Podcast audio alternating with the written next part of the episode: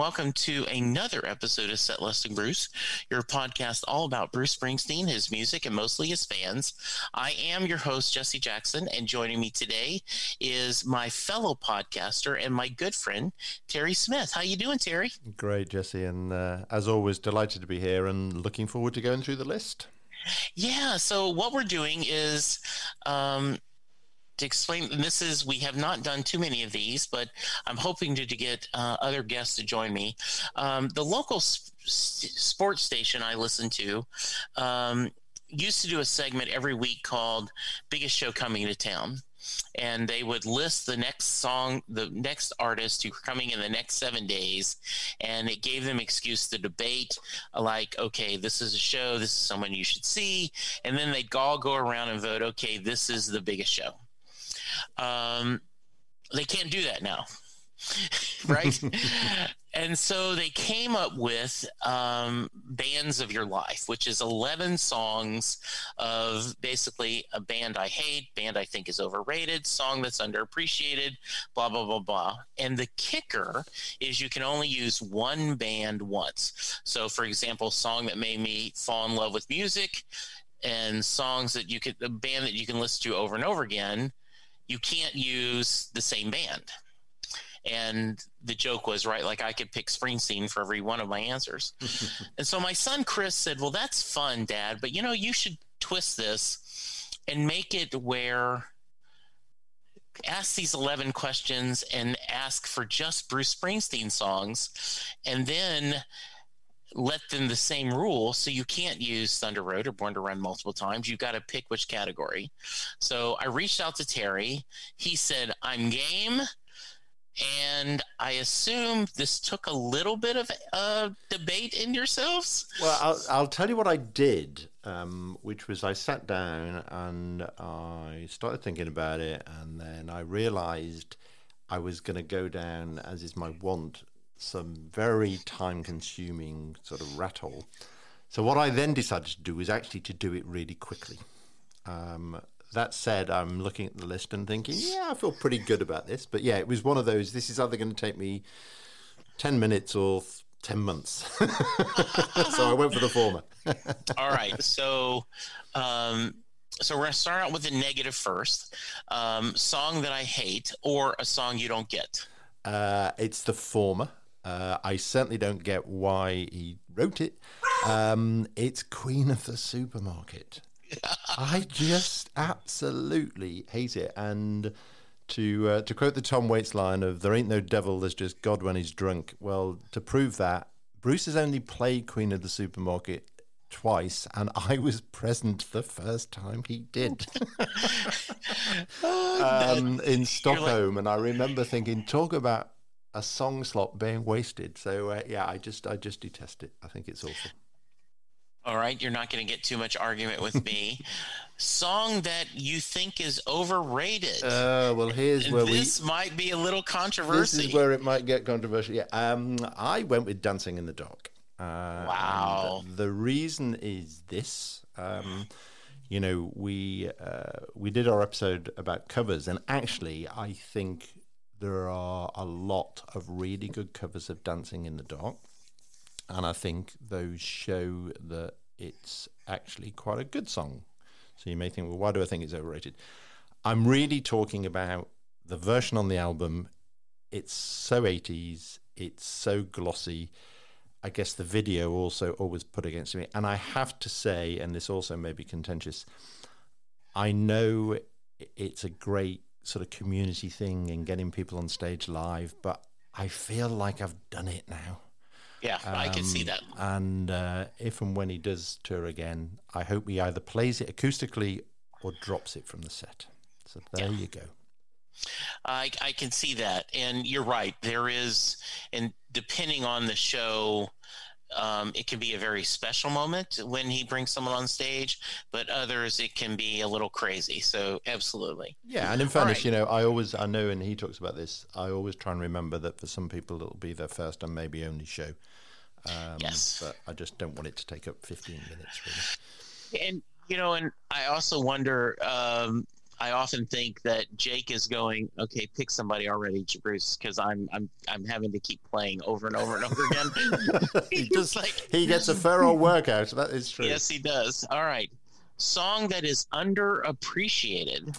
Uh, yeah, we talked about this on uh, again the covers. Uh, Jackson Cage, uh, one of my favorite covers, if maybe even the favorite, is by a guy called John Wesley Harding, and I think it just shows.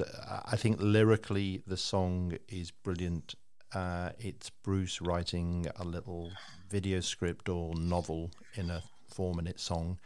Um, I love the original version, but I think in the sort of rock arrangement, it's easy to lose the story he's telling, and uh, I think it's a fan. I think it's one of his f- sort of first great songs when real characters were starting to emerge in his song. So that's uh, I don't think it gets the appreciation it should. I agree. Great song. And according to Rob uh, Carmack and JB um, from Bruce Springsteen's The Alphabet, I missed an opportunity by not naming my podcast Jackson Cage. Oh, God, of course.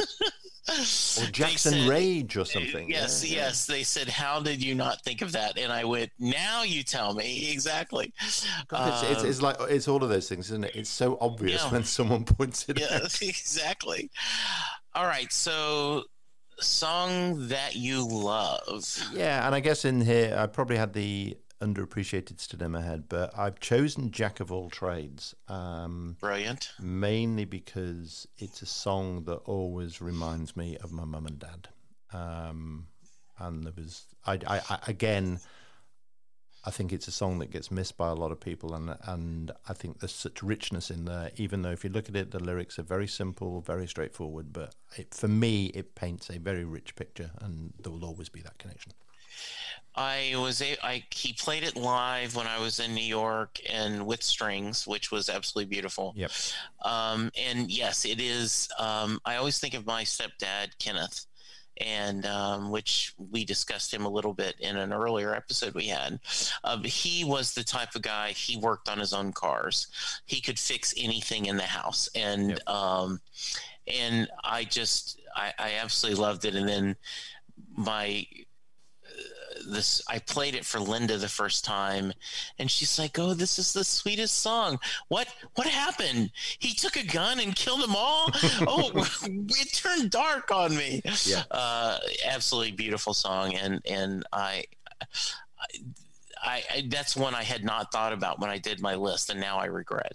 Yeah, um, uh, I think it's brilliant. Yeah, song you can listen to over and over again. So, uh, and I've gone with Thunder Road, and yeah. you have heard me talk about this before, but uh, Nick Hornby did a great book called Thirty One Songs, and in there yeah. he um, he talked about the fact that songs for him, songs are sort of little mysteries, and there are songs that once you've like figured out the answer to the puzzle, they lose their allure, and there are other songs that just grow and change over time. And it does help that he happens to think that Thunder Road is the greatest song ever written, as do I. Yes. Um, but I think that's that's the secret to being able to listen over and over again is that the song keeps coming up with new things. Um, and yeah, and I, I, guess going back to Dancing in the Dark, that's another thing that says, yeah, I, it doesn't do new things, whereas Thunder Road will always sound fresh to me.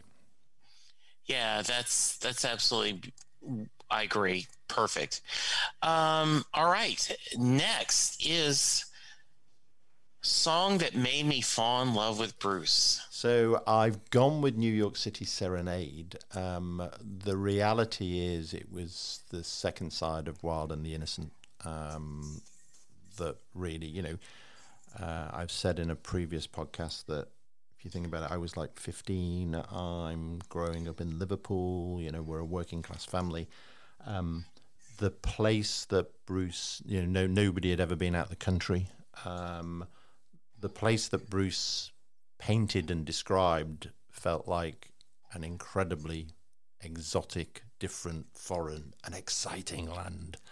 So, uh, New York City Serenade. Um, will always be very, very special. And I was lucky enough to see him do it actually four times when I was down in Australia. Um, and that was just incredibly special, incredibly special.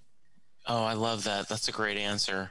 All right, song that changed my life. Uh, I've gone with "If I Should Fall Behind," and the reason being that that was the first dance when Laura and I got married. Perfect. I, that is that is a great answer. Um, and again, I can remember the first show after we got married, and um, we were actually over in it was in Portland um, and he played "If I Should Fall Behind." So, uh, and we've heard it a couple of times since. But uh, yeah, beautiful, beautiful song. And then obviously when he uh, the the version that he did in the Rising tour as well with with the band, and again changed all the meaning. I thought was fantastic. But yep, that song changed my life for sure. Oh, absolutely.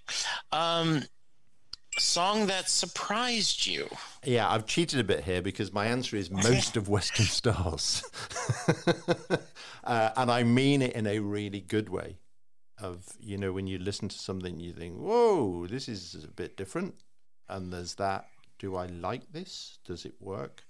Um, and I am firmly in the camp that uh, it absolutely does work. And I actually think it's one of the best things he's done. But um, and I think it's to his massive credit that an artist at this stage of his career can do something different and can surprise people. Um, and I think he's constantly done that. I mean, I was listening to the Seeger sessions last night, and uh, I hadn't noticed he actually refers, refers to it as our little experiment. Um, yeah. But yeah, but uh, most most of Western Stars was the surprise. Yeah, and I think that's a great choice, and I don't think that's cheating at all. I think that for many of us, and and some people did not enjoy the album, and I respect yep. that. But I just thought exactly what you said. Oh my goodness, here is this guy at this point in his career doing something totally different and doing it well. Not just oh, I'm going to experiment. I mean, capturing it and doing it. Yeah, so absolutely really greatness. Well. All right, song that is a guilty pleasure. Yeah, I don't know how people view this. I've um, I've put the fever um, yeah. And the reason is that, you know, if you listen to it, if I put my critical head on, I can say, um, well, one, there was probably a reason he didn't release it himself and gave it to Southside. Um, two, you know, there is there is an element of the sort of cod jazz lounge bar band in there. But I absolutely love it. yeah, nothing wrong with that. Great. And uh, yeah, literally, I probably shouldn't share this. Uh, I was listening to it the other day, um, and literally, Laura phoned me while it was on. So uh, I, I sort of paused the music, and she said, "How are you?" And I had to, in my very bad singing voice, and I'm not going to do it here, but sing her a little bit of "Got the Fever," "Got the Fever." um, so yeah, um, I can I can imagine someone listening to it and going, "What's that?" But I just love it. I absolutely love it. Oh, great. All right. Next to last song I wish I had seen live. So, well, I've seen him do this song live three times, which is Incident, but I've never seen him do it with the full band. It's always been oh. him. It's been him at the piano. So, um, better than not seeing it at all, but my real holy grail is a full band incident. I would just love to see that. Well, I'd actually, I'd actually like him doing the whole of Wild and the Innocent, but I'll I'll I'll settle for a full band incident. And the last great song to see live. Yeah, I thought about this, and then you know it has to be Born to Run. Um, yes. You know, again going back to Dancing Dot, um, I think for the last probably twenty shows, whenever they start um, Born to Run, the first thing I do is stop looking at the stage and just look round and yes. capture, you know, that moment when it starts. And if I can do a blatant plug for my own podcast of Music Talks, my guest um, two episodes ago uh, uh, ago was a lovely guy called Dave Stewart, but he told this brilliant story that the first time he saw Bruce, and it wasn't until 2008, that his friend had gone off to get a beer as Jungleland started, and you know he came, he arrived back just as Jungleland finished, and Bruce and the Street Band went into Born to Run. And the way he talks about that moment of, you know, the he saw the beer come in his eye line as Max hit the drums and there's the two of them going, it's Born to Run. Um, it was one of the, it was hers on the back of my neck. Oh, absolutely. I love that. And I love the fact that you just did this quickly. Um, I am still in the process of doing mine.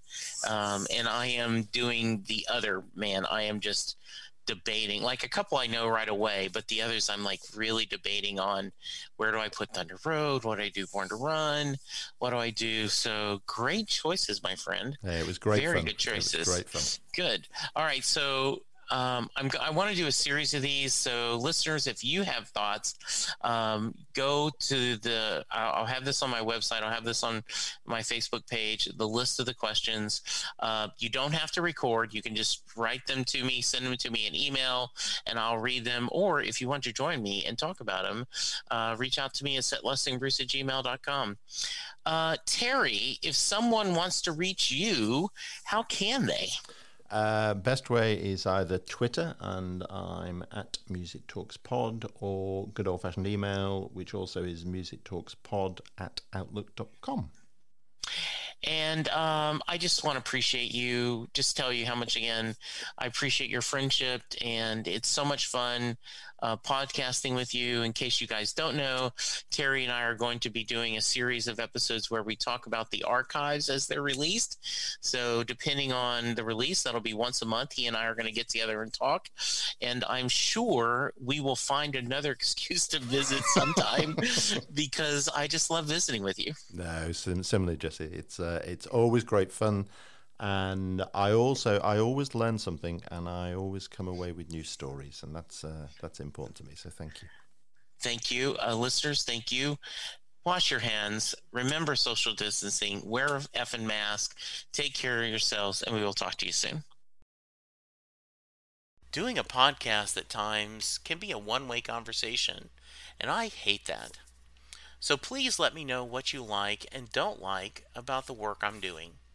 You can reach the podcast via email at setlustingbruce at gmail.com. The show is on Twitter at setlustingbruce, and my personal Twitter is at jessejacksondfw. We have a website, www.setlustingbruce.com. From there, you can find links to other Springsteen podcasts as well as other music themed podcasts. We have a page devoted to our own SLB All Star Band. These are guests who have been on the podcast more than three times. There is a link to our store where you can purchase Set Lusting Bruce shirts, as well as a Mary Question t shirt. There is a link to our Patreon page where you can sign up to help support the podcast financially. We have different levels and different rewards based on your support. If you don't have any extra cash, and right now, who does? You can support the podcast by subscribing via your favorite podcast player and leaving us a review. The more reviews we have, the easier it is for people to find us. And please tell a friend about the podcast, especially if they love Bruce or music, because it will make a difference.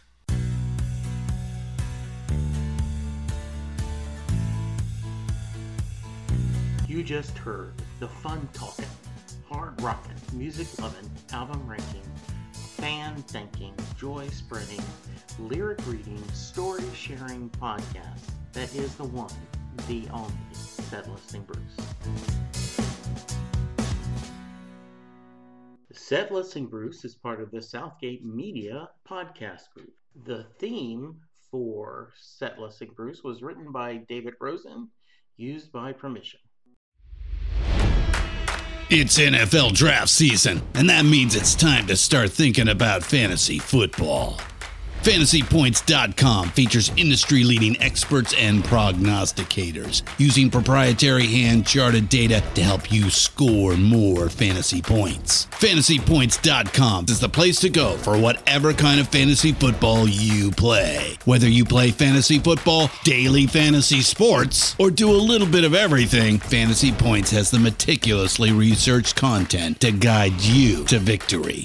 And why wait for the fall? Fantasy Points also covers the new spring football league, the UFL. Join the guru, John Hansen, Scott Barrett, Joe Dolan, and other massive names in the fantasy football universe with an exclusive offer. Use code Pantheon for 15% off any fantasy points package, including the all in package, with access to every article, tool, and data nugget that Fantasy Points has to offer. That's fantasypoints.com and code Pantheon for 15% off at Fantasy Points. Fantasypoints.com, code Pantheon. Score more fantasy points.